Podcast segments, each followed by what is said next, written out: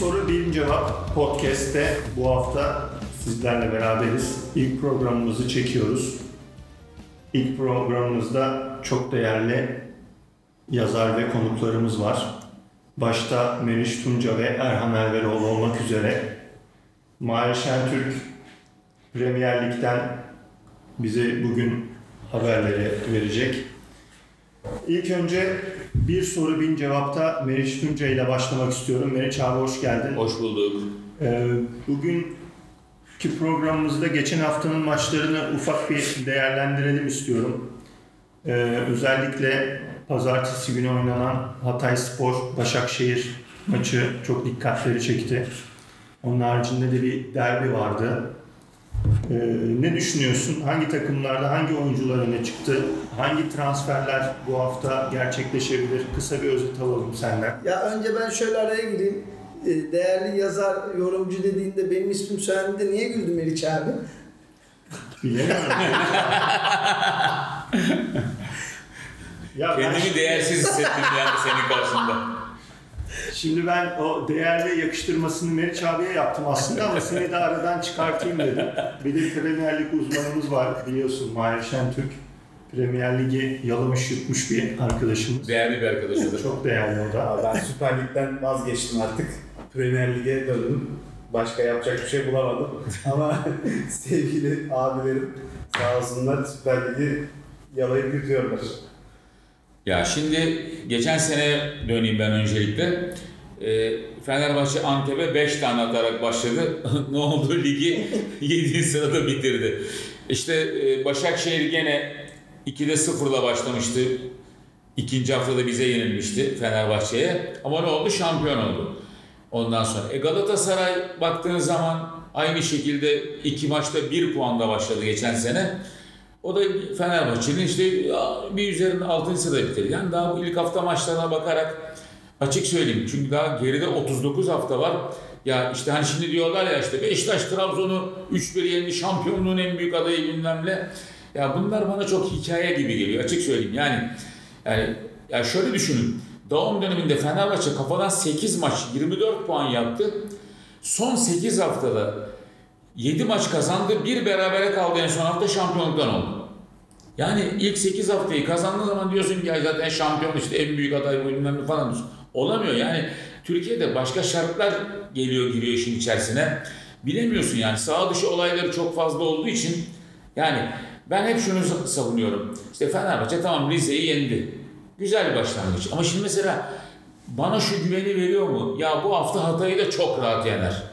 Ne şimdi seyrettiğim Hatay'da Başakşehir'e karşı yani bana e, biraz böyle bir kolay bir lokma gibi gelmiyor açık söyleyeyim. Hatay kolay lokma değil de ben bu hafta Fenerbahçe'yi daha istekli buldum. Hani e, geçen yıl baktığımızda Başakşehir ve Trabzon şampiyon olmak için kazanmak zorunda oldukları maçları mağlup da olsalar böyle bir bangır bangır saçma sapan fark etmez bir atak şeyinde geçiriyorlardı, halinde geçiriyorlardı. Bu hafta Fenerbahçe biraz öyleydi. Çok pozisyonu var. Kabul evet ediyorum. olgun değil doğru. Kabul ediyorum ama yani benim e, ya Fenerbahçe evet bu işe ondan sonra bu yola baş koydu diyebilmem için şimdi işte önünde Hatay maçı sonra Galatasaray'a gidiyor. Şimdi seyircisiz maçların tabii e, ambiyansı çok farklı. Yani işte e, sen Hatay'ı seyir, hani seyirci olsa geride mutlaka orası 50 bin kişi olacak Kadıköy. Ama şimdi seyirci yok. İşte 300-500 kişi olacak orada belki en fazla. Seyircisi olmayan takımlar avantajlı olmuş. aynen oluyor. öyle yani. Aynen öyle. Yani neyin ne olacağı belli değil. Zaten dikkat ederseniz geçen hafta 9 maçın tamamında hiç beraberlik yok. Hepsi galibiyetli bitti. 4 tanesi deplasman takımı maç kazandı.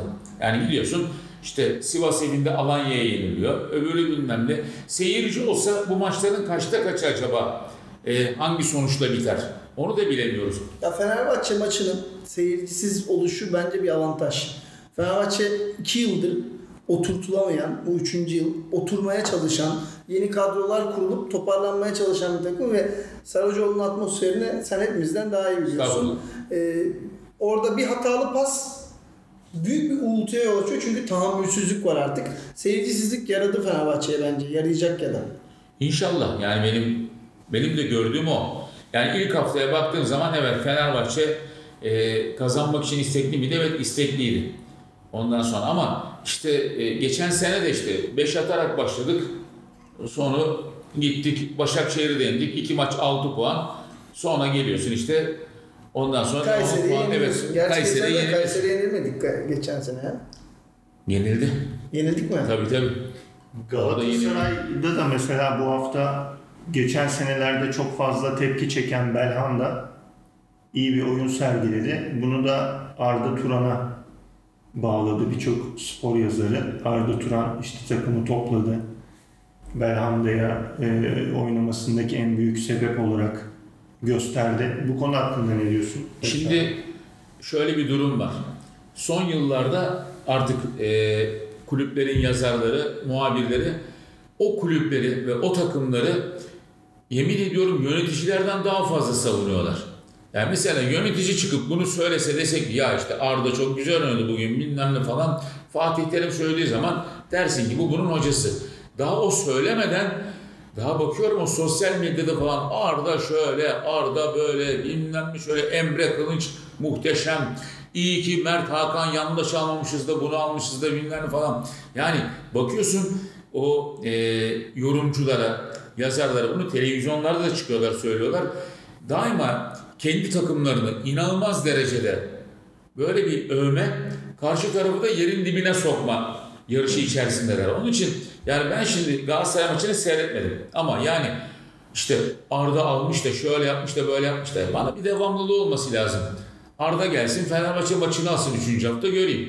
Yani desinler ki hani o bir Manisa'ya yenilmişti Fenerbahçe doğum dönemi. Şampiyonluğu Galatasaray'a kaybetti Denizli e, faciası öncesi.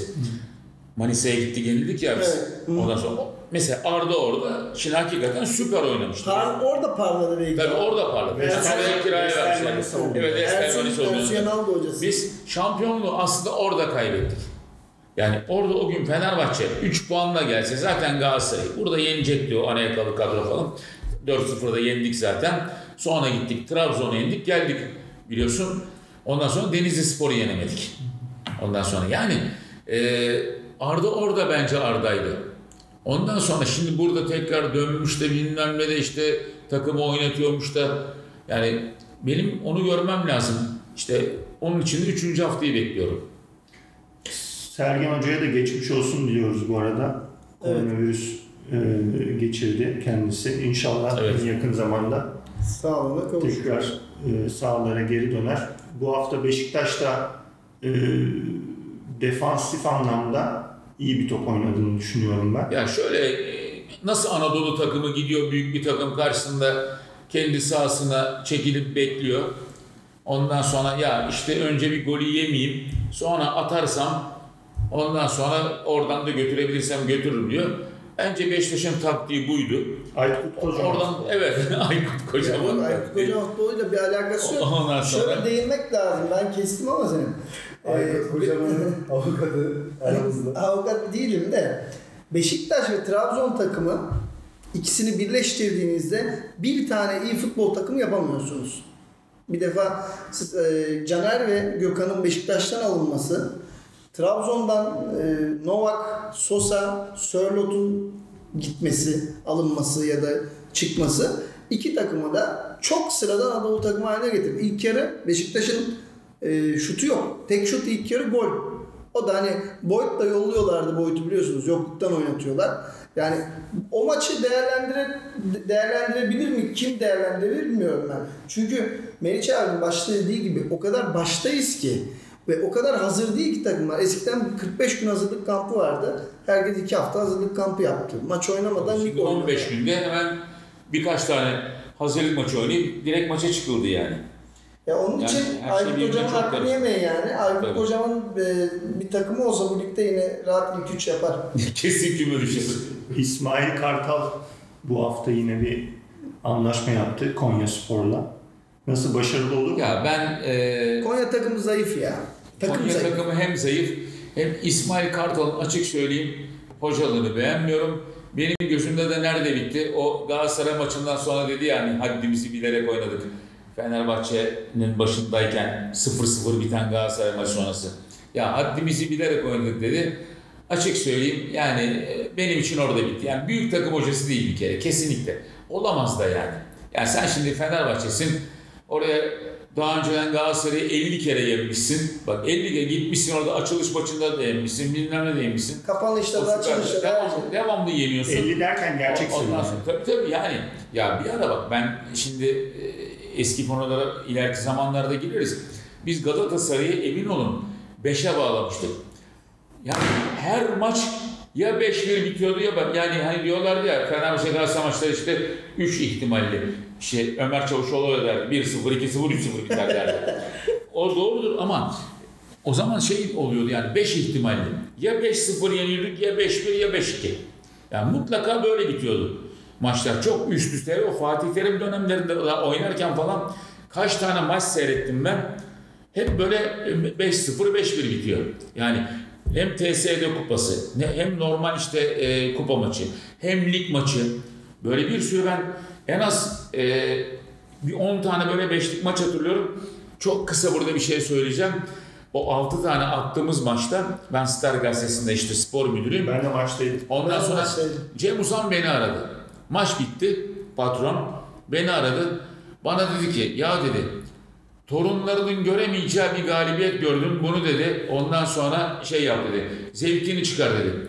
Cem Bey dedim. 1976 senesinde Ankara'da deprem kupası vardı. 60. dakika 6-1 öndeydi Fenerbahçe Galatasaray'a karşı. Ben sahanın içerisinde fotoğraf çekiyordum. Cemile yalvarıyordu Galatasaraylı. Zaten Büyük Mehmet falan, Şevki falan rahmetli oldu Şevki abi. Orada oynuyordu. Yeter ya Cemil atmayın falan diyor. Çünkü maç 16'ya falan gidiyordu bakın. Tarihi bir skor olacaktı. Ben dedim onu gördüm. Bu Fenerbahçe olduğu sürece, bu da Galatasaray olduğu sürece ben dedim 25-30 senede bir 6 tane görürüm ama açık söyleyeyim her 5-6 senede bir 5'lik skor görürüm yani dedim. Ondan sonra ya sen dedi amma şey. Ondan fanatiksin falan dedi. Cem Bey maalesef Fenerbahçe Galatasaray maçlarının kaderi bu dedi. Şimdi buradan İsmail Kartal'a geliyorum. Ben böyle beni bu düşünceye sevk eden bir takımın hocası ya takım böyle bunları atarken kalkıp da hani ya haddimizi bilerek oynadık işte 0-0'a seviniyorsa kusura bakmasın abi benim için büyük hoca değildir. Yani ben Rize'de de yaptı işleri beğenmiyordum. Daha önce gitti takımlarda da yaptı işleri. Hani Ankara gücünde biraz başarılı gibi olmuş olabilir bilmem ne. Ama açık söyleyeyim Konya'nın evet Erhan'ın dediği gibi takımı da zayıf. Ya Ondan orada sonra- sizden ayrıldığım bir Yani- husus var benim. Ee, şimdi medyamızda, şimdi Meriç abi medyanın eskilerinden, ben de yeni yeni bir şeyler yazıp çizip konuşmaya başlayan bir arkadaşınızım. Arada kendimi de böyle servis paket ettim. Şimdi eski medyacılarda şöyle bir durum var. Fenerbahçeli ise göm. Çünkü tutuyor. Ya bir şey söyleyeceğim. Konya Spor'un başına Fatih Terim, Ankara gücünde Fatih Terim ne yaptı? Hatırlıyorsunuz mu? Dövüyorlardı ya adamı. İnanın dövüyordu. Ankara gücü taraftarı pis bir grup. Adamı tehdit ettiler, dövüyorlardı. Çünkü küme düşürecek. İlk Göztepe'de de başladı. Başarısızdı işte Göztepe'de. de. Hani onun için bir haksızlık yapılıyor. Burada çok ciddi bazı hocalara haksızlık yapılıyor. Ama nedir işte Ertuğrul Sağlam tutuluyor. Niye tutuluyor? Cihat tutuluyor. Niye tutuluyor? Fatih Terim tutuluyor. Niye tutuluyor? Bir araştırın bakalım. İlla ben de Taksim'dekiler gibi Erman Toroğlu gibi saçlarımı boyatayım sözüm dinlensin diye Allah aşkına. İyi olur valla. Sen de o bir, bir firmayla anlaşmış.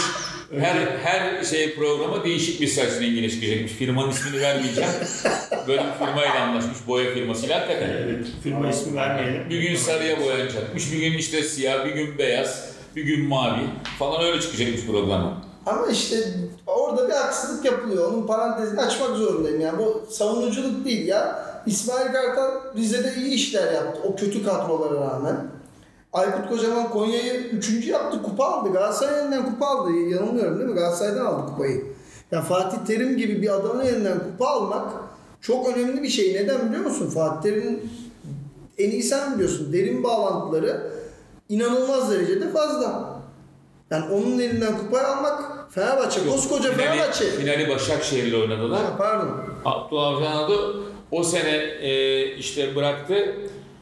Mustafa Reşit Akçay geldi. Mustafa Reşit Akçay da Be- Beşiktaş'tan Süper Kupayı aldı. Evet. O da. Şey demek istiyorum yani. e, Fatih Terim ya da bazı belli hocalara Arda'ya da bağlayalım buradan. Çok müthiş bir tolerans var. El birliğiyle Arda'yı topçu yaptık. Tüm e, Türkiye, Acun işte ya, Fenerbahçeli değil mi sözde?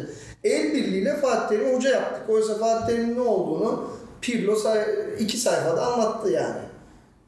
Fenerbahçeli hocalara karşı bir olumsuz yaklaşım var.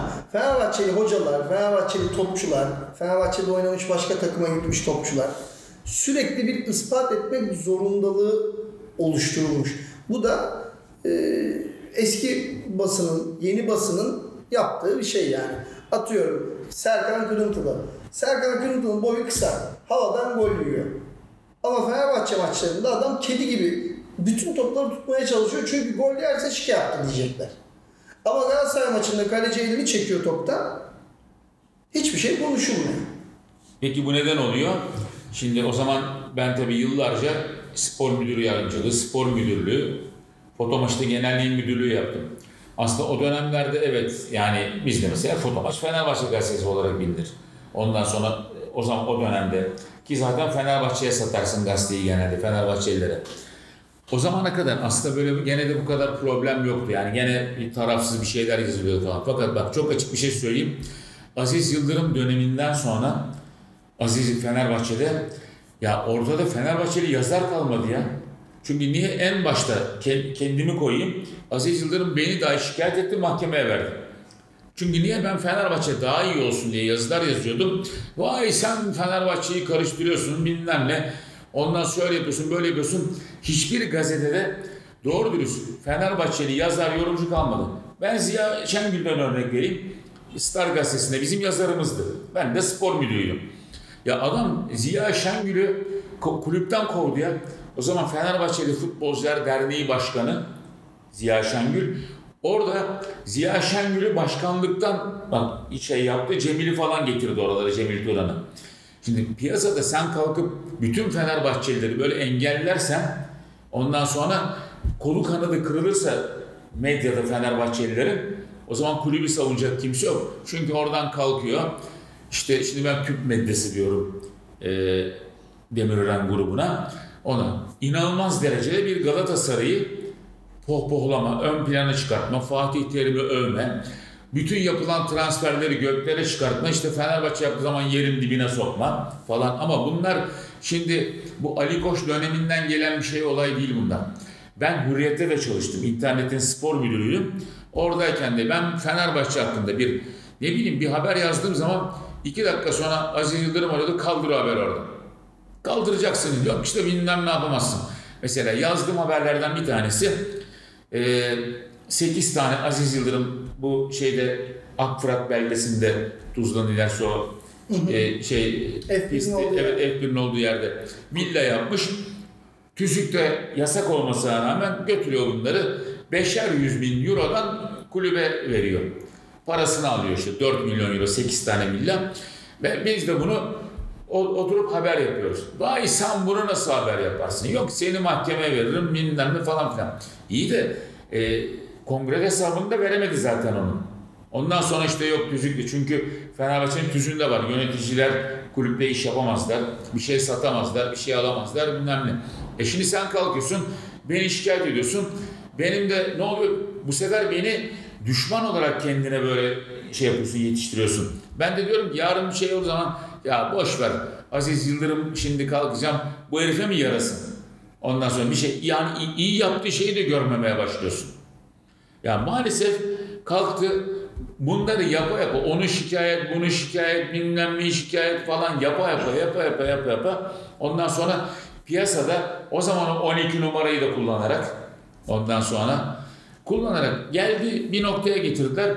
Herkesi böyle ya 12 numara benim hakkımda ondan sonra bak Beriş Tunca senden şöyle hesap sorarız falan diye tweetler attılar ya o dönem. Ha şimdi benim tweetlerimi paylaşıyorlar. Bu da. Sordular mı? Hesap. yani hesap Ama sorabilirler senin mi? Aziz Başkanımla aran çok iyiymiş ya. Ya çok çok iyi ya. Çok birbirinizi gibi. severmişsiniz. Aynen. Üç kere mahkemeye verdi beni. Biraz şimdi Fenerbahçe'ye ara verelim de bir soğutalım ligimizi. Premier Lig'de Timo Werner'in yaptığı bir açıklama vardı. Dün sanırım. Evet dün. Mahir bununla alakalı ne diyeceksin?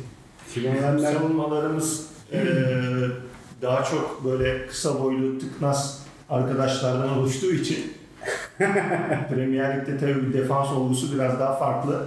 Ee, Chelsea e, Brighton'la oynadı. Ee, geçtiğimiz ya daha bu hafta. Ee, sanki Chelsea anlaşmış gibi bütün skorları ya 3 farklı bitiyor ya 3 gol atıyorlar. Ee, yeni sponsorları 3 ile başladığı için öyle bir enteresanlık var. Ee, Timo Werner ilk maçına çıktı bu hafta. Ee, beklediği verimi göstermedi. Kai Havertz'le beraber ki ben Kai Havertz'in çok başarılı olacağına inanıyordum. Fakat sönük kaldı. Tabi burada Brighton'ın devasa stoperleri de e, çok etkili oldu. Timo Werner sonrasında bir açıklama yaptı. Ben hayatımda böyle İzbandut gibi e, stoperlerle hiç oynamamıştım. E, bir ilk oldu ama alışacağım inşallah diye bir açıklama yaptı. Tabi Bundesliga'da stoperler biraz daha normal e, vaziyette. Bayern Münih'i saymazsak. Ama yani ben iş yapacağını düşünüyorum. Tam e, Chelsea'lik bir e, forvet. Bakacağız yani zamanla. Ama Kai Havertz'ten beklentilerim çok daha yüksek. Şahsen Liverpool'a gelmesini istediğim önemli insanlardan bir tanesiydi. Firmino ile iyi bir tandem oluştururlardı. Ama Liverpool'umuzun parası yok sanırım. Böyle Bu transfer. sene evet, transfer yapmadılar. Ya işte ihtiyaç, bir- ihtiyaç çokmuş. Klopp İhtiyaç yok değil. Ben işte oligarşik takımlara res çekiyorum diye bir açıklaması var. Ee, hani paranın futbolu bozduğunu düşünüyor e, Klopp. bu sene başarılı olabileceğine inanıyor musun? Yani- geçen sene olduğu gibi yoksa hangi takımlar daha öne çıkar diye çıkabilir diye düşünüyorsun? Bence Liverpool takviye yapmadan çok zor işi. Çünkü e, kadro derinliği zayıf bir takım oldu. E, sakatlıklar vesaireyle beraber. E, bence Thiago Alcantara'nın kesin gelmesi lazım. Hele ki Şampiyonlar Ligi'ni kaldırdıktan sonra kupasını. E, muhteşem bir oyuncu. Orta sahada acayip bağlantılar yapıyor. Ki Liverpool kalibresindeki bir takımın da 30 milyon verip alabiliyor olması lazım. Ama para yok para yok edebiyatı yapıyorlar oldukça. Bu hafta ben onların Leeds maçını seyrettim. Çok e, şansa bence kazandılar Kesinlikle. yani. Yani inanılmaz şansa ve rakibin tabii çok büyük hataları var. Ondan sonra sanki bana böyle hani bizim ligde de oluyor böyle bir doymuşluk. Ya işte o her kupayı aldım bilmem ne. İşte 20 yıl İngiltere Premier Ligi'nde şampiyon da olamıyordum. Onu da oldum. Evet. Ondan sonra sanki bana böyle bir takım değil mi? Böyle bir doymuş takım. Ya hem Yani bu sene olmasam da olur havasında gördüm sanki. de Çok basit goller yediler yani. Evet. Yani Leeds United'ın hocası Bielsa bayağı bir beğenilen bir hoca. Evet. Ee, başarıları ki analiz yeteneği de bayağı üstün. Hani Liverpool'un hani git gel oyunlarındaki açıkları şey yapmış ki Van Dijk de mesela bu seneye hatayla başladı. Evet çok kötüydü Normalde yani. hani öyle bir hatayla gol yedirmesi pek muhtemel değildi. İlk golü zaten öyle e, Evet. yedi Liverpool. E, yani ama attı da bir şekilde e, gerçi penaltılar Evet. sağ olsun. Tabii yani çekirge sıçradı bu maçta Evet. ama her maç çekirge sıçrar mı? Açık söyleyeyim ben o havada görmedim. Kesinlikle. Ya ben şöyle bakıyorum Liverpool işine. Geçen sene iyi top oynadılar. Ee, Türkiye'de olan dünyada da oluyor maalesef. Van Dijk, Van Dijk diye böyle bir şey tutturdular. Evet. Ee, ben Van Dijk'ın normal normal gününde bir Ronaldo'ya karşı çok bir şey yapabileceğini düşünmüyorum. Ya da normal günde bir Messi'ye karşı. Barcelona gibi olursa Liverpool bir sene sürer bütün hegemonyası. Çünkü Barcelona e, hep bir kişi üzerinde oyun kurdu. Hiç yeni transfer yapmadı. Hep altyapıdan topçu getirdi. Futbol biraz da süs oyunu artık. Yani Ama Barcelona'nın da şöyle hataları vardı. Hani yeni aldığı oyuncu da çok şişirerek aldı. Yani kadrosunda o kadar şişik paraları aldığı oyuncular var. Mesela O da doğru, Coutinho evet. var. İşte Semedo var. Tabii. Oynamıyorlar yani. Aynen. Hiç, hiçbir verim alamadılar. abinin söylediği doymuşluk olayı benim de dikkatimi çekti. Mesela Evet. bu Paris Saint Germain'de de böyle 85 sezonundan beri ilk defa iki maç üst üste, Üst üste, evet. maçı üst üste kaybetti. Kaybetti, evet. Ve bu o dönemde de yani bu son maçta da çok böyle olaylar oldu. Evet, yani. 15-17 Ki o etki edecek Kalan kırmızı şeyleri. kart Tabii. gibi. Evet. Ee, orada tabii biraz doymuşluğun verdiği biraz Ya hem öyle hem de hiç yani böyle kan ağlayan yerleri var takım. Mesela işte Van Dijk'ın yanına iyi bir stoper gelmesi lazım ki bir tandem oluştursunlar. Ee, Joe Gomez'i görüyorsun inanılmaz hatalar yapıyor önemli maçları. Geçen seneki son City maçında mesela yani akıllara ziyan. Jason var onu verelim. Adamı stoper oynayıp mahvettik ya. 5 milyon euro gidiyormuş bu arada. Jason'a 5 milyon euro milyon vermişler. veriyorlarsa bence Fenerbahçe. Bizim uçakla bizi. Fenerbahçe'nin değerlendirmesi lazım çünkü Fenerbahçe'de kendi mevkiinde oynayabileceği bir e, oyun durumu yok şu anda. Yok. Önündekileri geçip de oynayabileceği bir durum yok. İlk geldiğinde aslında çok faydalı işler yaptı. Fakat daha sonra işte stoperde e, Kaydıra kaydıra adamı ayağını son. denemeleriyle bu e, Mehmet Topal biliyorsunuz milli takımda stoper oynatıldığında yaptığı hatalar, yediği goller. Ya aynı şeyi goller. deneyerek farklı sonuç almaya çalışıyor. Tüm ülke olarak böyle yapıyor. Ya bir Sporda de yani özellikle. adam gelmiş kaç yaşına o adamı o saatten sonra farklı bir pozisyonda oynatmak hani 18 yaşındaki çocuğu dersin ki yani bu burada işte atıyorum sağ bek oynayamıyor. Bir stopere çekelim bir deneyelim falan yapacağım bir adam da değil. Mapinski'nin sunduğu bir soru bin cevap podcast'imize birazdan Trabzon sayfasını açacağız ve Charlotte'u konuşacağız. Ee, Bununla alakalı da Trabzon muhabirimiz Gökçan Demirkır bize yardımcı olacak. Charlotte hakkında ne diyorsun Gökçe? Seni dinliyoruz şimdi. Alexander diye başlayan bir deyimle gireyim. Yani ön adıyla gireyim. Şimdi bizim Sörlot açıkçası geçen sene e, yapılan bir transfer olarak herkesin beklentisinin çok ötesinde bir kazanım sağladı. Hem takıma sağladı açık konuşmak gerekirse. Hem kendisine sağladı. Genç bir oyuncuydu. Crystal Palace'ta Premier Lig'de fiziği çok güçlü olmasına rağmen açıkçası zorlandı. Şanssız da bir sakatlık geçirmişti. Bu sakatlığın neticesinde de kadroya girmekte zorlanırken bizimkiler oradan bir şekilde doğru bir ilişki kuraraktan doğru bir transfer yaptılar. Bu transferin Trabzon'a çok büyük faydası olduğu gibi geliş anı itibariyle de zaten Sörloth kendi yıldızını parlatmak için geldiğini ortaya koydu. Yani hem kişilikte hem karizmatik hem duruşuyla fark yaratan bir oyuncuydu. Beyefendi bir oyuncuydu. Hem kendine kattı hem Trabzon'a kattı. Yani bazı gerçekler var. Trabzon'da yaşamayınca insan çok anlayamıyor. Ben de çok yaşadığımdan konuşmuyorum ama havasını suyunu bayağı bir detaylı olarak hissetme ve yaşama şansı bulduğum için söyleyebilirim ki oyuncu sonuç itibariyle bizim tapulu malımız olmayacak kalitede bir oyuncuydu. Zaten İngiltere Premier Ligi'nden gelmiş 24 yaşındaki bir oyuncuyu çok da tutamazsınız Trabzon'da. Ön plana çıktı. Milli takımda attığı gollerle ve yaptığı asistlerle ön plana çıktı ve hak ettiği gibi daha büyük bir lige gitmek istiyor. Bu adamı Trabzon'da tutma şansı yok. En iyi imkanlarla ve şartlarla Trabzon ekonomisine katkı sağlayacak şekilde bu adamın önünü açmak lazım. Bu zaten artık bir zaruriyet. Yani görünen köyde kılavuz istemiyor. Sörloth şu anda nerede? Telefonla çıkmadığı söyleniyor. Yani Batum'da Yani olabilir. Trabzon'da olmadığı kesin de. Havaalanında oğlu bekliyormuş onu. Uzanmış orada. Yani tabii Fener, Fenerlerin böyle hayalleri var. Ona bir şey diyemeyiz. İnşallah kendilerine de bir gün Sorlot ayarında bir transfer yakışır. Öyle diyeyim. Eldeki Muriç'i de kaybettiler. Kaybetmedik sattık ya. Sizin gibi Kaybettik. değil yani. Ya ben şöyle bakıyorum. Ama- ama- Sörloth olayına ben şöyle bakıyorum. Ee, Sörloth bir defa Gökçe'nin dediği gibi ahlaklı bir oyuncu değil. Bu sezon içinde yaptıklarından bunu gördük. İşte bir bir takım futbolcusuna yumruk yumruk at, gençler bir topçusuna. Yani herkes birbirine sert foul yapıyor, ısrarla foul yapıyor. Yumruk yumruk atan çok azdır. Melo atıyordu.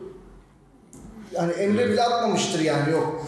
Diğer taraftan bakınca e, yani Trabzon Sörlot'u kaybetti ya bitti o iş. E zaten o Beşiktaş'ta para alamaz bu gidişle. Yani tabii bunlar temenni ama bu temenni Temenni boşa çıkar. yok. En az 15 milyon euroyu cebimize koyarız. Sen Bu işin gidişte bence alamaz. Bu gidişte. Ama tabii bu sizde bir şey yarattı, bir sıkıntı yarattı. Onu anlayabiliyoruz yani. Biliyorsun UEFA'dan ceza da almıyordu. Ahmet Ağoğlu kaldıracağız mı alırız dedi. Ne oldu? Kaldırdı. Ben de Trabzon'un çok para kazanacağına inanmıyorum bu işten. Şimdi burada şöyle bir şey var. Konuları belki birbirinden ayırt etmek lazım. Sörlot özelinde konuşmak gerekirse Sörlot'un gelişinden girişine kadarki olan süreçte bu adama verilen para kaç para? 1,5 milyon euro kiralama bedeli var. Satın alma opsiyonu ne? 6 milyon euro. Yani koyduğunda 7,5 milyon euro bu adamın normal şartlarda maliyeti var. Siz bunu 8,5'a bile satsanız, 9'a bile satsanız bu bir başarıdır. Sonuçta kiralık getirdiğiniz bir adamı parlatıyorsunuz ve gene de üst ligde bir topçu olarak da geldiği yere ya Premier Lig'e ya Almanya Ligi'ne Bu arada imza parasıydı, yok menajer komisyonuydu bunları E sayın. koyalım bir de ondan koyalım. Bir şey fark Yani- etmez. 10 olsun senin o güzel hatırına. Yani Çünkü fazla polyanlacı bakıyorsun olaya bence Gökçe. Yo ben net bakıyorum. Sörlot özelinde çok doğru bir transfer Sörlot ve Trabzon'a da çok büyük katkısı oldu. Giderken de katkısı olacak bir oyuncu. Yani ben Ağoğlu özelinde bakarsak yönetim anlamında bazı yanlışları olabilir ama genel anlamda Trabzon'a gelmiş en doğru yönetim. Ve yaptığı işlerle de bunu ispatladığını düşünüyorum yani finansal anlamda. Ya benim Ama babam bunları da, ayrı, ayrı bir yerden konuşuruz. bak, Yani benim babam da belediye başkanı olsaydı ben de belediyenin imkanlarıyla çok iyi yönetici olurdum. Sörlot özelinde gene konuşursak yani sağ ayağını kullanabilen, sol ayağını kullanabilen, kafayla vurabilen, baktığında üzerine 3 tane 2 tane adam gönderdiğine dair o topu saklayabilen. Sörlot'un sözleşme detaylarını biliyor muyuz? Yani hiçbirimiz bilmiyoruz. Şu anda ne durumda? Yani 6 milyon verince Trabzon şu anda alabiliyor mu? Veya Hayır alamıyor şöyle. niye alamıyor? Niye almadı? Şimdi yani Sörlot'un sezon bitmeden mi almak lazımdı? Sörlot'un gitmemesi eee, daha doğrusu pardon gitmemesi yanlış kelime. Sörlot'un telefonlarını açmamasının altında yatan neden de bu. Çünkü sözleşme detayında şöyle bir şey var. Sörlot eee, ikinci sezonda maçların %50'sinde oynarsa yani bu sezon içerisinde 2020-21 sezonu Ha. %50'sinde O zaman oynarsa mı 6 milyon euro 6 milyon devreye giriyor? devreye giriyor. E şimdi adam da bunu biliyor. E sonuçta artık geçen sene yapacağını yapmış bu ligde de oynamak istemiyor. Dolayısıyla adam kaçıyor haliyle. o zaman Trabzon nasıl para kazanabilir ki bu işten? Trabzon bu adamı Adam satmak zorunda. Anlaşmayla satmak Ama zorunda. önce almak zorunda değil mi? Hayır. Almadan nasıl satacak? Şöyle olayın komplike grafik bir tarafı var. Bunu da Ağoğlu fark ettiği için açıklamasının farkındaysan şey diye yaptı. Biz burada Crystal Palace'la ortak hareket etmek zorundayız dedi. Şimdi burada aslında Crystal Palace'la ortak hareket edecek bir şey yok. Yani Leipzig bize 18 artı 4 milyon euro teklif ediyorsa hani konuşulan rakamlar anlamında 22 milyon eurodan 6 milyonu Crystal Palace'a verip işi bitiremiyoruz. Bu çok net belli. Dolayısıyla Crystal Palace'a denen muhtemelen şudur ki gelin bu işi 30'a 35'e bitirelim. Pastayı ikiye bölelim. Bu şekilde halledelim. Yani eğer bu şekilde bir çözüm yolu bulunabilirse Sörloth transferinden Trabzon'da iyi bir para kazanmış Ya olur. şöyle bir mu- muğlak var söylediklerinde. Benim söylediğim Yani sadece defans olarak değil yani. Şey Ben olarak. mesela şeyi bilmiyordum. İkinci sezon Ben de bilmiyorum. %50'sinde oynamak zorunda olduğunu. Eğer öyleyse zaten Canım sana sen alamıyorsun. Gençler Birliği Ben- adam yumruk attı da diyorsun. Oturup da Sörloth'un diğer maçlarını bile izlememişsin yani. Ya O yüzden şöyle söyleyeyim. Ben, şöyle bir muğlaklık var söylediklerinde. muğlak yok. Adam oynamazsa hiçbir şey alamıyorsun bir defa. Ya da ben burada senin işçin olsam, sen benim maaşımı bankaya yatırsan da ben burada çalışmak istemedikten sonra hiçbir şey yapamıyorsun. Futbolcunun yanında her zaman FIFA ve UEFA genelde kararlar futbolcu lehine çıkıyor. Ee, burada da şey penceresi doğuyor. Sörloth gitmek isteyebilir. Çok normal. Ee, Trabzon fiziksel özellikleri çok e, güzel bir şehir değil. Çoğu futbolcu İstanbul'u bile beğenmiyor. Gitmek isteyebilir E, ama orada bir de bonservissiz giderse ya da ucuza giderse ya da kendi Crystal Palace'ı da düşünüyor olabilir. Gideceği takımdan alacağı ekstra parayı da düşünüyor olabilir. Ya şimdi burada Bunların ticari, hepsi ticari, iç içe yani. ticari bir karar var. Ticari bir anlaşma var. Ticari anlaşma olduğu için de e, o ticari anlaşmaya uygun olarak zaten muhtemelen Ağoğlu yönetimi direkt olarak görüşmelerini gerçekleştiriyor. Yani Crystal Palace yönetimiyle.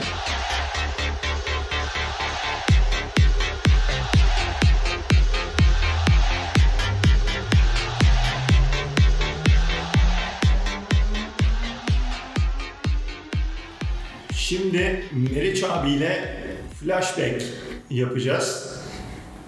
Eyvah. Meriç abinin geçmişteki e, başından geçen komik anılarını Bomba bir şey olsun ama. tabii bomba bir şey olacak zaten. Bomba bir şey. Var bir tane. Bomba zaten Meriç abinin göbek adı. Aynen. E, şimdi bir anısını dinliyoruz Meriç abinin. Madem Trabzon'dan konu açıldı, Trabzon'la ilgili bir anı anlatayım. Aslında çok var Trabzon'la ilgili ama pek oralara girmeyeyim mahkemelik oluruz. Onun için ben bir tane e, daha ilginç bir şey anlatayım. Bu e, Soner'in Trabzon'da oynarken, sol bek Soner'in e, Okan'ın ayağını kırdığı bir maç var. Kupa maçı Erman Toroğlu'nun yönettiği 92 senesi yanlış hatırlamıyorsam. Ben de Sabah gazetesinde çalışıyorum. Foto maçında işte o zaman genel yayın yönetmeniyim. E, maçtan bir gün Soner de çok yakın arkadaşım. İşte beni aradı. Ne haber işte e, Ataköy'de o Holiday Inn Otel'e kampa gelmişler. Ya ne olsun dedim ben de yanımda da böyle Kazım Kanat rahmetli falan bunlar oturuyor. Birkaç tane yazı işleri var. Ondan sonra ne olsun dedim. O Kazım dedi ki kim o dedi ya dedim Soner işte telefonda dedim. Ya selam söyle falan dedi. Dedi e, yarın dedim orada bir şey attım kafadan. Ya dedim yarın dedim senin karşında Okan oynuyor. Ne yapacaksın dedim. Ondan sonra Okan diyor ki dedim Soner bacaklarının arasına fermuar diktirsin. Çünkü ona en az 3-4 defa beşlik atacağım. Ulan dedi yarın dedi o Okan'ın dedi ayağını kırmazsam dedi şerefsizim dedi. Eğer dedi öyle bir şey yapsın dedi.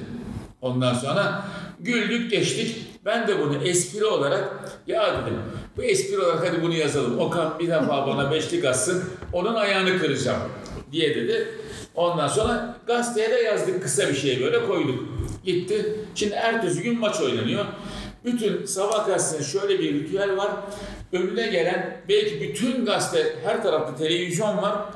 Maçı orada seyretmiyor. Gelip spor servisinde bizle birlikte seyrediyorlar. Çünkü biz 100-150 kişi falan oluyor. İşte orada küfürler, kafir bilmem vay bilmem ne çocuğu o top öyle vurulur bilmem ne. Biz de tabii Fenerbahçeliyiz.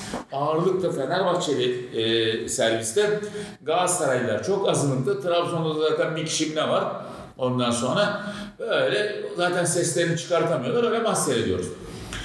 Bu Soner önce gitti maçın işte e, ilk yarısında bir Tugay'a bir tane vurdu böyle e, şeref tribünün önünde.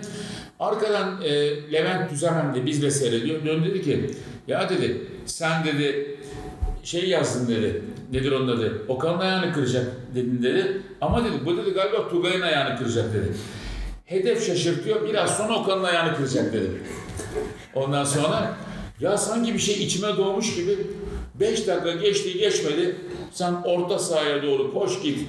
Şey e, Soner bak aile dostum hani gelmiş benim oğluma altın takmış hastanede bilmem falan doğduğu zaman yani aile dostumuza bu kadar yakın görüşüyoruz. Geliyor gidiyor bize eve falan. Ondan sonra sen git bir vur ayağını kır Okan'ın. Yemin ediyorum şeyden genel yayın müdürü Zafer Mutlu koştu geldi bir anda. O da içeride seviyormuş. Ulan dedi bu dedi bilmem ne çocuğu dedi. Zaten dedi dün sana söylemedi mi Okan'ın ayağını kıracağım diye dedi. Ondan bu dedi planlı yaptı bunu. Sen şok tabii. Hemen tabii. Ben hakikaten şok oldum. Çünkü yani biz gırgır şamata yaptık. işte gazetede ufak bir şey yaptık. Bunun dedi bu büyütün dedi katil Soner diye dedi yazın dedi bak aynen böyle. Katil Soner diye yazın.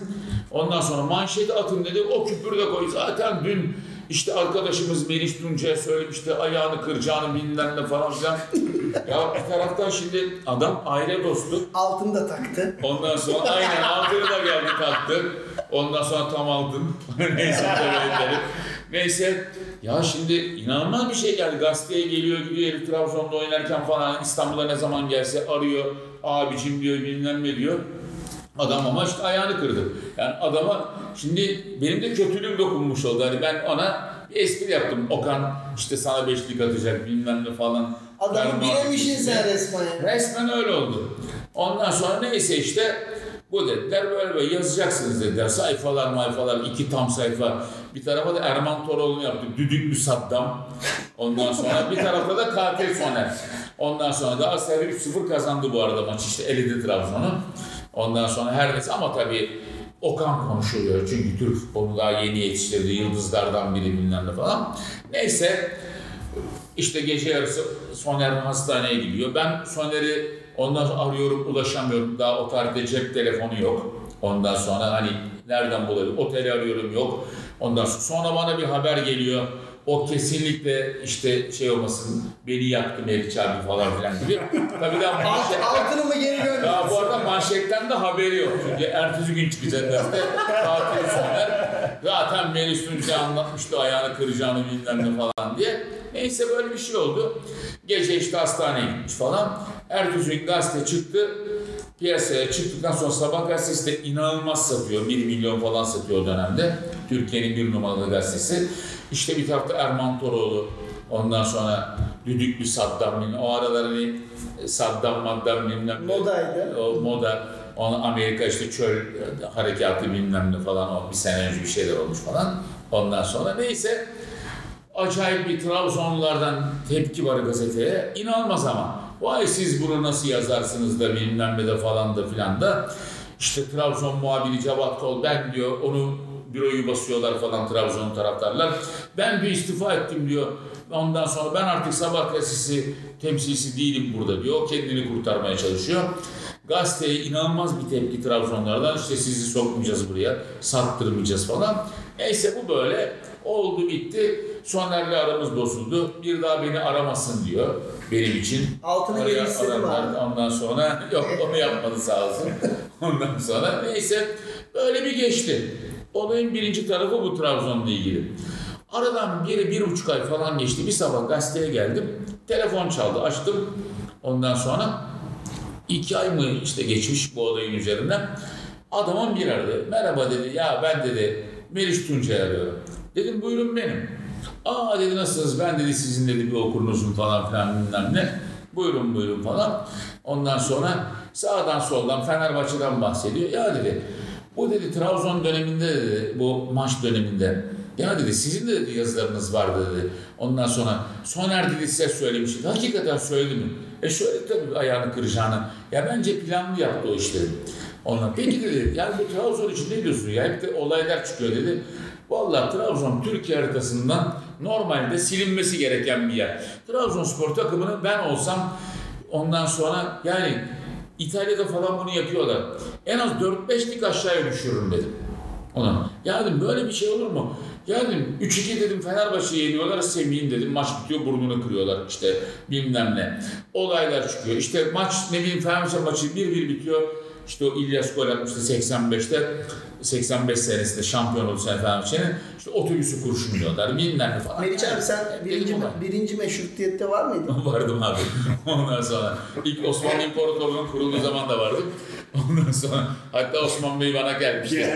ben böyle bir şey kuruyorum. Gazetede haber yapabilir miyiz dedi. General İyi olur. basını yazan adam. Yaparım merak etme falan dedim ondan sonra. Ertuğrul Gazi falan birlikte geldiler. Neyse sonra işte e, adam dedi ki peki dedi çok teşekkür ederim dedi. Kapattı. Bir 15 gün daha geçti. Gene bir sabah gazeteye geldim. Allah Allah santral dedi ki ya Meriç Bey dedi inanılmaz dedi bir şey var. Herkes dedi telefonlar dedi şu anda dedi kilitlenmiş vaziyette. Herkes sizi arıyor. Hemen gazeteyi açtım. Acaba dedim bir şey mi yaptım gazetede? Hiçbir şey yok. Normal yani. Gazete ondan sonra bilmem ne. Ne oldu dedim. Ondan sonra bir dedim bir arayanı bir bağla bakayım sen bana dedim. Açtı biri. Melih Tuncay'la görüşmek istiyorum bilmem ne falan. E dedim e, görüşüyorsun ne oldu dedim. Sen dedi nasıl dedi bir adam sen dedi Trabzon hakkında bunları nasıl söylersin dedi. Arkadaşım ne söylemişim haberim dahi yok dedim. Ondan sonra işte Trabzon haritadan silinmesi gereken bir yer. Dört lig birden düşüreceksin. Bunları amatöre düşüreceksin. Almayacaksın bilmem ne. Ya ben bunu nerede söylemişim? Ondan sonra e dedi bu dedi Trabzon Kültür ve Yardımlaşma dedi, dergisinin dedi. Ondan sonra bir yayını var dedi. Orada dedi çıkmış dedi. Ondan sonra Allah Allah dedim. Meğerse beni arayan herif o gazetenin orada şey derginin yazarı Trabzon Kültür Yardımlaşma işte dergisinin temsilcisi de burada zaten Erdoğan Gürsoy Galatasaray'ın işte şeyi as başkanı o zamanlar. O da Trabzonlu biliyorsun. Almış adam bunu demiş ki kendimi demiş normal bir vatandaş olarak spor sever olarak tanıttım. Ondan sonra oturdum işte Meriç Tuncay'ı aradım. Bu olayları sordum. O da bana işte Trabzon tarihten silinmesi lazım, bilmem ne, dörtlük birden düşürülmesi lazım bunları söyledi. Kendimi tanıtmadan bana bunları söyledi. İşte bu maalesef bu İstanbul basını böyle bilmem ne. Meğerse ben de diyorum ki Allah Allah ya bu nereden çıktı diyorum. Adam dergiye bunu yazıyor. Buradan da alıyor birileri dağıtıyor. Yani böyle de bir şey oldu. Bayağı Bilinçli bir şey ya. ya bilinçli 3-4 gün devamlı gazeteye kadar bir küfürler bana. İnanılmaz sen Trabzon'a giremeyeceksin bir daha bilmem ne. Zaten en son 91 senesinde gitmiştim. Bir daha da gitmedim. 91'i bayağı bayağı evet.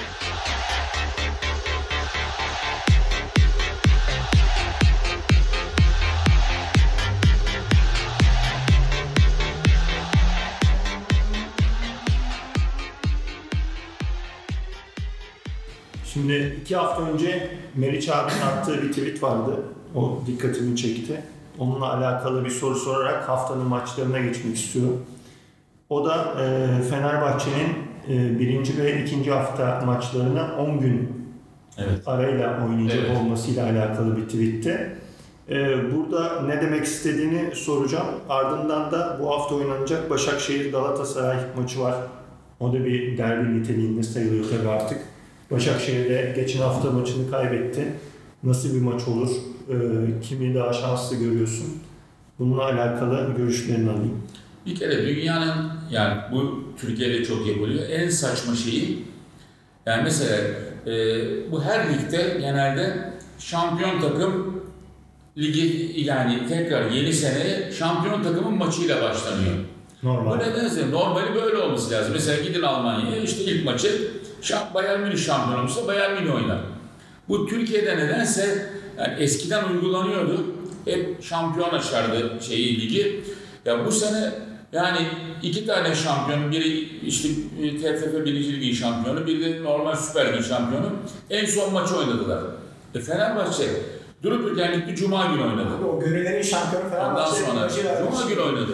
Şimdi ben yıllarca e, yani Beşiktaş muhabirliği yaptım. Ondan sonra kulüplerle çok içi dışta oldum. Bir oyuncunun eğer Avrupa Kupası maçı da yoksa Avrupa Kupası maçı da yoksa sen şimdi bir oyuncu alıyorsun yani bir takımı yani psikolojik olarak da burada bir etki var. Bir, bir maçını Cuma'ya koyuyorsun. Bir maçını götürüyorsun tabii bir hafta pazartesiye koyuyorsun. Sonraki maçını pazar gününe koyuyorsun. Hadi neyse o önemli değil. Pazartesi pazar. Yani ikisinin arasında 10 gün var. Bana bunun çıksın biri mantığını söylesin. Hani Peki bir şey soracağım Galatasaray oynuyor. Tam Mesela- meraktan şey soruyorum. Yani aslında bu sürenin uzun olması özellikle bu pandemi döneminde ciddi sıkıntılar var. Futbolcuların sakatlanma riskleri, form grafikleri vesaire. Bunun aslında uzun olması bir avantaj teşkil etmez? Futbolcu açısından değil. Çünkü futbolcu normalde 4 günde bir bir şey yoksa oynamak ister. Basket takımında da böyledir, futbol takımında da böyledir. Çünkü Dört gün müdür yani? tabii yani 4 gün en az yani 4 gün geçti mi yani 4. gün ben maçımı oynayayım çünkü oynamak ister. Yani o işin parasal falan tarafında değilim yani o Matematiği çalışsın işte. Evet matematik. Yani sürekli çünkü öbür türlü şöyle düşün sen e, maçını oynuyorsun cuma akşamı geldin o gece zaten özel uçak işte Rize'de diyelim ki belki sana iki gün izin verdiler ya da vermediler her neyse. Sonra bekliyorsun, bekliyorsun, bekliyorsun. Herkes oynuyor. Bu sefer son maçı gene sen oynuyorsun. Pazartesi. Yani orada bir dengesizlik var. Hatay Spor e, Başakşehir maçını pazartesi oynanmasından kaynaklanıyor. Yani- Belki de dediğin gibi. Ama kabul ediyorum. Açılış maçı yapılsa haftaya da. Mesela Galatasaray e, Azerbaycan'a gidiyor şimdi. Yarın akşam orada oynuyor. Sen götürüyorsun ondan sonra Galatasaray hemen pazar gününe koyuyorsun. Acaba bilmiyorum şimdi fikstürü Galatasaray'ın e, diyelim ki Avrupa maçı Evet. var. önümüzdeki hafta bir daha var mı? Yok. Tek maç çünkü. Tek maç. Tek maçı. Ondan sonra bir daha yani o zaman götür haftaya maç yoksa niye Galatasaray'ı sen pazartesiye koymuyorsun? O zaman getir şeyi koy e, Fenerbahçe maçını pazar gününe koy. Ya da ne bileyim cumartesi oynasın Fenerbahçe Hatay ne olabilir ki? Burada peki yayıncı kuruluşun da istekleri söz konusu Yüzde mu? bir milyon bence o var. Yani bunlar yayıncı kuruluşa açık söyleyeyim teslim olmuşlar federasyon olarak. Bak kulüpler olarak demiyorum. E, kulüpler de federasyona teslim. Ondan o da sonra yayıncı yani kuruluşa teslimse. sesleri çıkartamıyorlar. Böyle bilmem böyle dengesiz dengesiz. O maç planlamanın başındaki herif de zaten açık söyleyeyim o zaten Beşiktaş'tan gelme biri. Fenerbahçe düşmanı. Sen tanıyorsun. Geçen sene yaptığı şeyleri de biliyoruz Fenerbahçe maçı. Yani orada bir maçı pazartesiye bir maçı cumaya koyup sonra ne bileyim tam Türkiye Kupası varken arkadan hemen 3 gün sonra bir tane daha maç koyup falan yani fikstürü sıkıştırtan bilmem ne yapan orada bir herif var. Kimse de onun sesini çıkartmıyor nedense. Biraz daha Aziz Yıldırım döneminde e, gene bir şeyler söyleniyordu ama ne bileyim bu Ali Koç döneminde daha fazla bir şeyler söylenmiyor. Yani bu konuda. Yani bir dengesizlik var. Ama Ali Koç'un yani yani çok da pasif bir karakter olduğunu, Aziz Yıldırım'dan aşağı kalır bir tarafı olduğunu Yani düşünmüyorum yani. Ama yöntemler tabii farklı. Yani Yani, farklı yöntemlerle Evet. basında da federasyonda da yani. üst yani kademelerde Aziz kendini biraz daha direkt olarak hani girip ondan sonra kendisi gidip orada ne bileyim federasyonu basıp bilmem neler yapıp bir şeyler yapmaya çalışıyordu. Bu biraz daha böyle bu taraftan haber İş adamı kimliğiyle o da gücünü hissettirmeye çalışıyor. yani yapmaya çalışıyor. Yani bana kalırsa ben bunun mantığını çözemiyorum. Hani Fenerbahçe Cuma oynar, Salı günü bir kupa maçı vardır Avrupa'da ya da Çarşamba günü. Dersin ki ben bunu Cuma'ya koydum. Bir sonraki maçını da Pazartesi'ye koydum. Orada bir şey demem. Ama maç yok, hiçbir şey yok. Sen 10 gün bekletiyorsun. Hatay'ı da aynı şekilde. Hatay'ı da bu pazartesiye koyuyorsun. Sonra bir pazartesi bir daha oynatıyorsun. Yani inanılmaz saçma. Şimdi isterseniz iddiacılar için de en güzel bir şey olur. Ee, önümüzdeki haftanın maçlarını böyle ufak ufak değerlendirelim. İlk maç bu haftanın ikinci haftanın açılış maçı e, Yeni Malatya Spor'la Göztepe arasında. Bu maçın e, nasıl sonuçlanacağını, düşünü- sonuçlanacağını düşünüyorsun Erhan? Bence Malatya alır maçı. Göztepe iyi başladı. Malatya kötü başladı ama kötü top oynamadı Malatya. Şanssızdı biraz. Malatya alır maçı diye düşünüyorum. Ee, Gençler Birliği Konya Spor maçını da sana sorayım Meriç abi. Valla o ilk programın başında da konuştuk. Gençler Birliği bence Konya Spor yener. Çünkü Konya Spor daha henüz Yapılanmasını Evet yapılanması. İsmail Kartal yani, geldi yani yeni bir hava. yani İsmail Kartal fonksiyonu diyemeyeceğim ama yani ondan sonra ben Gençler Birliği'ni yeneceğini düşünüyorum. Denizli Trabzon'u da e, Gökçe'ye soralım ne olur diye. Yani ben az önce de bu konuyla ilgili düşüncemi belirttim. Yani ben Denizli'nin çok zayıf başladığını düşünüyorum. Sıkıntıları da var. Trabzon rahat alır ama gol atabilir mi? Atamazsa belki bir penaltıyla bir hakemin desteğiyle de ba- bazı şeyler olabilir. Onu göreceğiz. Beşiktaş Antalya Spor maçı var yine bu hafta cumartesi günü oynanacak. Tehlikeli maç. E, Mahir kim alır diye düşünüyorsun Beşiktaş Antalya maçında? Ee, Nasıl çok, çok sıkı bir pre- Süper Lig izleyicisi Süper olarak Lig'de tamamen tamamen sallayarak 2-1 Beşiktaş alır diyorum. 2-1 Beşiktaş. Evet, skor veriyorum. Skorda Ee, verdi. iddiadan kazanırsanız yarısı benim. Tamam o maç çok ondan tehlikeli bir maç. Tehlikeli maç. Ee, Antalya kötü takım değil, Beşiktaş kötü takım.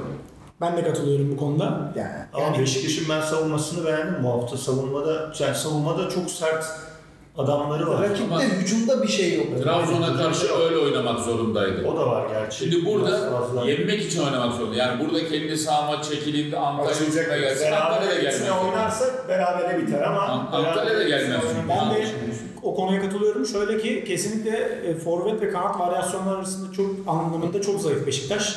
O yüzden hani an, gerçi onların ilk yaptığı bir maç var bu kupa maçı bir bu Legends of bilmem ne bahsettiğimiz.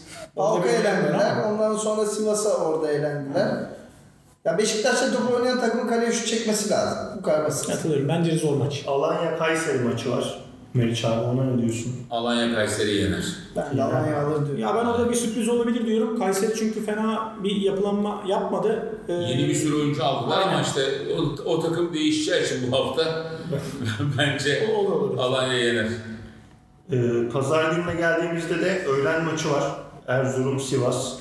Erzurum'da oynanacak. O bölgenin derbisi gibi de aslında yorumlanabilir. Güzel bir maç olacak o. Güzel bir maç. Erzurum iyi takım. Sivas kazanır bu hafta ya. Sivas alır mı? Tecrübesi Erzurum iyi takım ama. Ben bu maça beraberlik diyorum nedense ama gollü beraberlik. Ben de Erzurum'u daha şanslı görüyorum. Hem rakam açısından, yükseklik açısından hem de Sivas'ta çok hakikaten kötü başladı. Yani hazırlık maçları da çok kötüydü. Ee, geçen hafta Fenerbahçe ile karşılaşan Rize Spor'da Kasımpaşa ile oynuyor. Kasımpaşa'da. Ee, o maçta da ben görüşümü söyleyeyim. Bana çok büyük ihtimalle berabere bitecek bir maç gibi geliyor. Kasımpaşa Rize maçı. Mantıklı evet. Çünkü iki tarafta denk kuvvetler gibi gözüküyor. Ee, Antep Karagümrük maçı var. Karagümrük çok dikkat çekti geçen hafta oynadığı futbolla. Ee, nasıl olur? Bu ligin sürprizi bence Karagümrük. Katılıyorum abi. Yani Antep'i yenerse şaşırmam. Ya Karagümrük'ün şöyle bir özelliği Antep de iyi başlamadı. Evet bak şöyle bir özelliği var Karagümrük'ün. Hani ne, neredeyse ilk e, başkan kulübü. Yani adamın Aynen. kulübü. Menajer, Menajer kulübü. Amacı para kazanmak tamamen. Sportif başarı Ee, ikinci planda. Yani şimdi Süleyman Hurma iyi bir Trabzonludur. Uzun yıllar Trabzon Kayseri üçgeninde de çok ciddi yaptığı çalışmalar var. Açıkçası benim gördüğüm, takip ettiğim kadarıyla hep karakterli bir duruşu oldu. Her yönetime ve davran şeye karşı. Ee, takıma karşı. Güzel bir takım kurmuş, güzel de bir çalışma olmuş. Ben Karagümrük'ten bu sene mutluyum. Başakşehir Galatasaray için skor alayım bu sefer. Vallahi Başakşehir 1-0 yener. Gökçe Ya şu Galatasaray ilk hafta çok dikili süper değişik varyasyonlar oynadı. Benim hoşuma gitti aslında oynadığı top Antep'te. Antep de biraz açık oynadı ama ben Galatasaray bu maçı alır. En az 2-0, 3-1 böyle bir şey biter. Aynı şeyi ben de savunuyorum. Galatasaray kesin kazanır. Bak ama şöyle şunu atlıyorsunuz. Antep'in hocası maç öncesi e, röportajında dedi ki daha maçtan 10 dakika evvel verilen rö- röportaj yok mu? Dedi ki adam biz hazır değiliz dedi. Yani burada Galatasaray'ı yenmemiz e, imkansız gibi bir şeyler dedi. Hasan Takım hazır değil yani. Başakşehir'e de bakarsan da onların da pek hazır olduğunu Yani söylüyor. o anlamda bakmak lazım biraz da. Peki e, haftanın son maçı pazartesi Fenerbahçe Hatay. Hatay yine çok iyi bir çıkış yaptı. E, geçen senenin Yani çok zor maç. Hani bir de e, yine seyircisiz bir ortamda oynanacağı için evet iyi de oynadılar. Yani ben Fenerbahçe kazanır ama kazanırsa da zor kazanır diye düşünüyorum. Yani böyle 2-1, 3-2 falan gibi bir sonuç olabilir. Fenerbahçe Gollü bir maç. Bir. Bence Fenerbahçe Fenerbahçe gibi kazanır. Yani son ana kadar hep istim üstünde olur ama kazanır. Diğer açıdan baktığımda da Fenerbahçe bu tür takımlara karşı sürprize çok açık bir takım. Hani hatta yeni çıktı. Ee, ilk büyük takım Fenerbahçe hemen yeneyim onu. Ona açık bir takım Fenerbahçe ama bu sefer kazanır Yani ben ben bu maçın da beraberlikle sonuçlanabileceğini düşünüyorum. Ben o maçla ilgili şöyle bir yorum yapabilirim. bilmiyorum ama e, yani böyle 2-2 gibi bir skor olabilir gi- gibi düşünüyorum. Yani Hatay ilk golü atarsa e, bence onun üzerine yapmaya çalışacak. Başakşehir maçında olduğu gibi 90'a kadar iyi kötü götürmeye çalışacak. Bir sürprizden kontradan 2 atmayı deneyecektir. Ama Fener'in de duran top üstünlüğü var. O yüzden gerçekten zor maç ama ben çok gollü bir maç olacağını düşünmüyorum yani. Ya 1-1 ya 1-0. Fenerbahçe'nin bu hafta bu maçı alması lazım. Sonrasında Galatasaray, Başakşehir var. Fenerbahçe bu maçı almazsa, kazanmazsa öbür hafta Galatasaray'dan yara alırsa sonra Başakşehir'e gidiyor. Ee, hani kaba böyle söyleniyor ya sokak ağzında ne yönetim kalır ne hoca kalır o noktaya gider. Onun için bu hafta kesin kazanması lazım. Ama zor maçları fikstür anlamında Fenerbahçe'nin önden oynama gibi de ben bir avantaj olduğunu düşünüyorum. Yani bakıldığında genel anlamda bu maçlardan iyi kötü Erol Hoca takımı bir şekilde çıkartır. Çok teşekkür ediyorum. Çok güzel, değerli yorumlarınız için.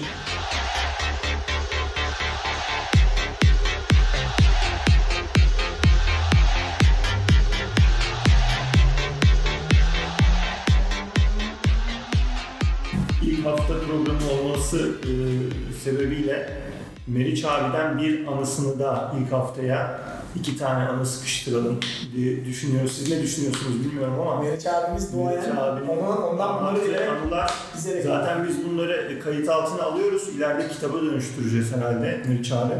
Ne diyorsun? Bir soru bin Bin cevapta. Ya şimdi tabii e, gazetecilik hayatında özellikle müdürlük hayatında falan çok da bir şey yaşadım. Hangi birini demin bir Trabzon'la ilgili bir şey anlattım işte. Ondan sonra e, Şimdi bir de Beşiktaş'la ilgili bir şey anlat bakalım. Beşiktaş'ta, Beşiktaş'la Beşiktaş'ta ne olabilir? Beşiktaş muhabirliği yaptım 6 sene. Ondan bıraktıktan sonra şampiyon oldular zaten. Tabii 76 ile 82 arası yaptım ondan. ondan Sendeki de güzel sonra ayakmış. 81'de Tabii ben e, e, şey yaptım da orada e, Doğan Andaç antrenördü. Yani benim e, ne bileyim ilk muhabirliğe başladığım yıllarda hakikaten Beşiktaş çok şanssızdı. İşte ne bileyim e, bir İstanbul Ruşu maçı vardı. Sanlı abinin topu alıp götürüp burada Beşiktaş düşün maçı 2-0 kazanmış. İşte UEFA kupası herkes diyor ki tur atladı bilmem ne. Orada dakika 89 mu 88 mi ne 0-0 artık bilmem diyorsun. Sonra bir gol yiyor. Arkadan işte bir gol daha yiyor. Orada 2-0'dan sonra normal maç uzayacak. Sanlı abi alıyor topu koştura koştura mesela şeye götürüyor. Ondan sonra e, Santra'ya götürüyor. Küt dönüyor bir gol daha 3-0'da mesela elendi. Arkadan hemen bir hafta sonra burada gene şey maçı, kupa maçı İsmail diye bir Bursalı var hiç unutmuyorum. 1-0 önde Beşiktaş. Son dakika o İsmail'i oyuna soktular. Tamam tam turu geçtik falan bilmem eledik derken o İsmail gol attı mesela 1-1. Yani Beşiktaş'ın böyle bir şeyleri vardı o benim dönemimde falan. Ondan sonra yani düşünüyorum Bir tane bir şey var onu anlatayım gene Beşiktaş'la ilgili. Ee, Trabzonspor en iyi dönemleri işte o 77-78 dönemleri falan şampiyon oldu. Beşiktaş'ın da kötü dönemleri. Küme düşmeme falan oynuyor böyle şeyler. Reşit Kaynak oynuyor. Kayhan Kaynak abisi, kardeşi Fenerbahçe'de oynuyor. Daha sonra gelmişti. Reşit de Beşiktaş'ta oynuyor. Ondan sonra ben de işte e, Beşiktaş'a bakıyorum ediyorum falan bilmem ne. Neyse e, oyuncularla böyle birlikteyiz. Birlikte böyle oturuyoruz, kalkıyoruz. Şeref stadında çalışıyoruz buna toprak sahada falan. Tabii büyük maç. Beşiktaş için de çok zor maç.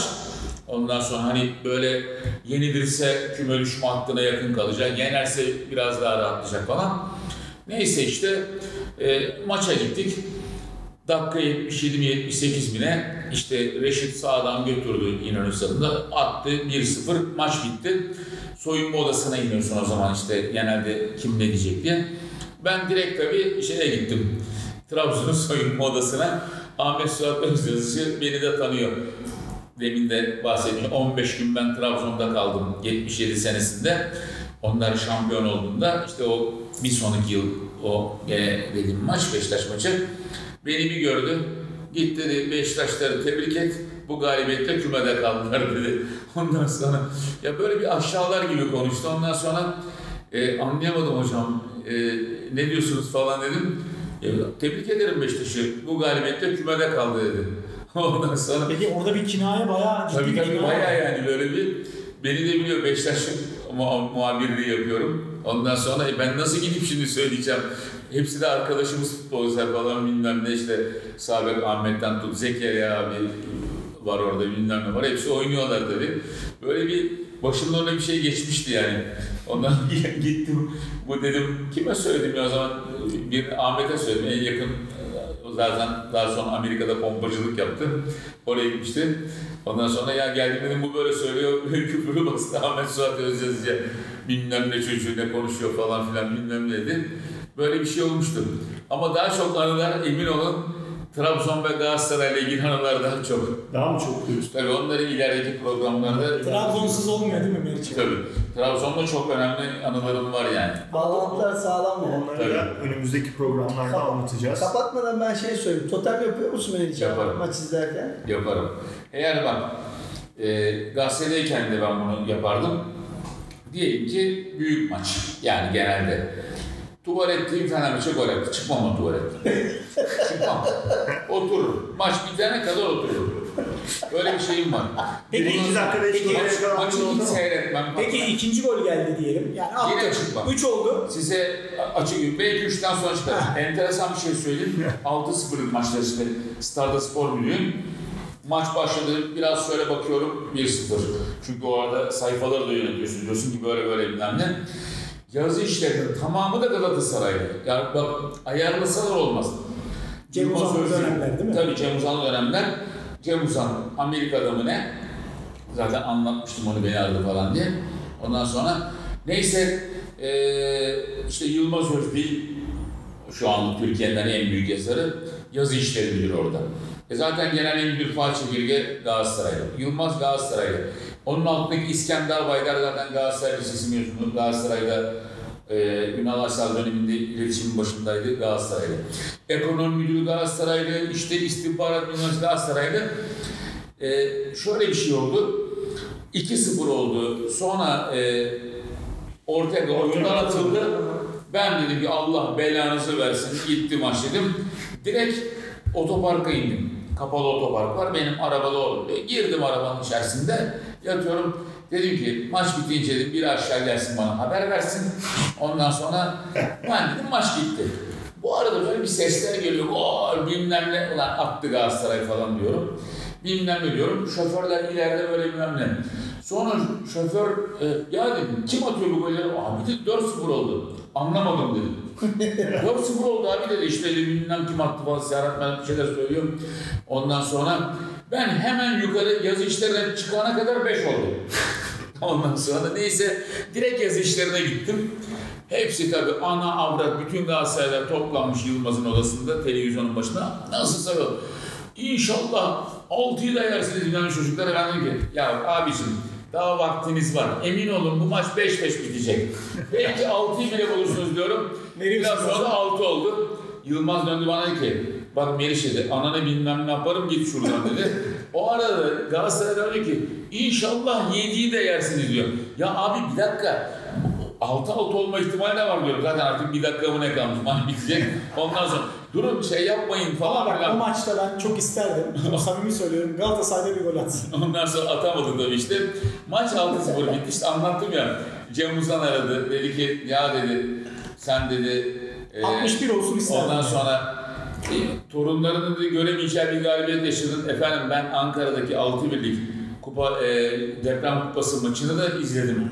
Ondan sonra 60. dakikada maç 6-1 olunca Galatasaray futbolcular yalvardı Fenerbahçelilere. Tamam atmayın yeter artık falan diye. Çünkü o maç emin olun 15-16'ya O falan zaman gider. centilmenlik vardı abi. Valla vardı. Vallahi. Çünkü Büyük Mehmet Galatasaray'da. Sonra Fener'e geldi. Cemil'le de çok iyi arkadaş. Ben saha içerisinde fotoğraf çekiyorum. Geldi Cemil'e, Cemil Allah aşkına yeter ya ne yapıyorsunuz falan dedi. 6 euro bak ki o maçta bir de 1-0 Galatasaray öne geçmişti. Van'da çok büyük deprem olmuştu bir yıl önce mi ne?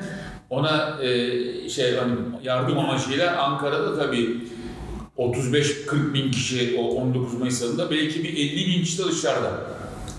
Ama futbol bu yüzden güzel Meriç abi. Yani baktığında mesela insanların en çok keyif aldığı maçlarda hep tahmin edilemeyen olaylar tahmin edilemeyecek şekilde gerçekleştiği Yani zaman Erman sordu yani lafını kesin. Tabii, estağfurullah. Hani bir totemim var mı? Evet totemim var. Ben Fenerbahçe maçı seyretmem. 2-0'dayken bile şey yapmıyorum. En az bana bir 3 olması lazım. Bir de bir son 10 dakika olması lazım. ki Yani artık buradan diyorsun. rahat olsun. Başıma öyle bir şey. Çünkü- Mustafa bir Kayseri maçı. 2-0'dan 3-2'ye dönen. Ondan sonra mesela Kayseri maçı 3-1 öndeyiz bundan 2 sene önce mi ne?